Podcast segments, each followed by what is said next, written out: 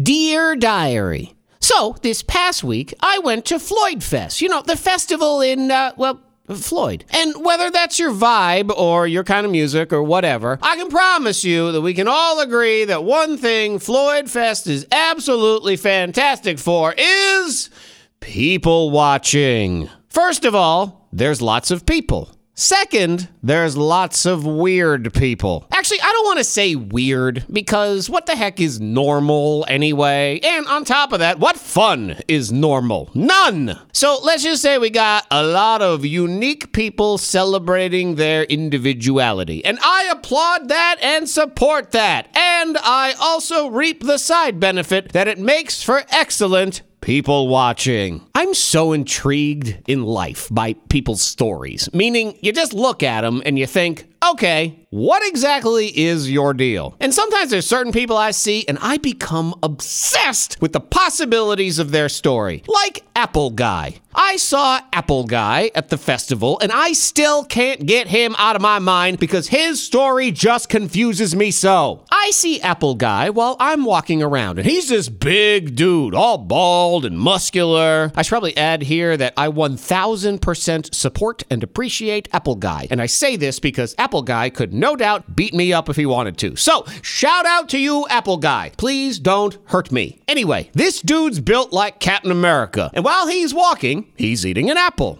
But he's eating it in the most nibbly way I have ever seen a human eat an apple. He's taking these tiny little bites and just nibbling the skin off the outer edge of the apple and leaving all the white appleness behind. So now I need to know his story. Like, does he only like the skin because it has all the fiber and the nutrients and he's going to throw away the rest? Or does he really love the crispy white inside of an apple and he's saves that for the end so he can savor every juicy bite. I need to know these things. Now, fast forward a couple hours, and guess who I see walking in the other direction again? Apple Guy! And lo and behold, he's eating another apple. But this time, he's eating it completely normally like any other person would eat an apple. So now my mind is blown. Why is he eating this apple normal while nibbling away at the previous apple like a chipmunk? Was that one just a special apple? Or was he in a really weird and nibbly mood and just felt like trying it that way once? And furthermore, how many apples did this man bring with him to a music festival anyway? Why so many apples? This guy's gonna haunt me forever. I need to know people's stories. Musicians are another one for me where their story just is fascinating, especially when it comes to fashion. Look, they're up on stage, so just about anything goes, and you can make some crazy decisions. There was this one singer. Dude had this huge necklace on with all these dangly little chains hanging down. So I start wondering.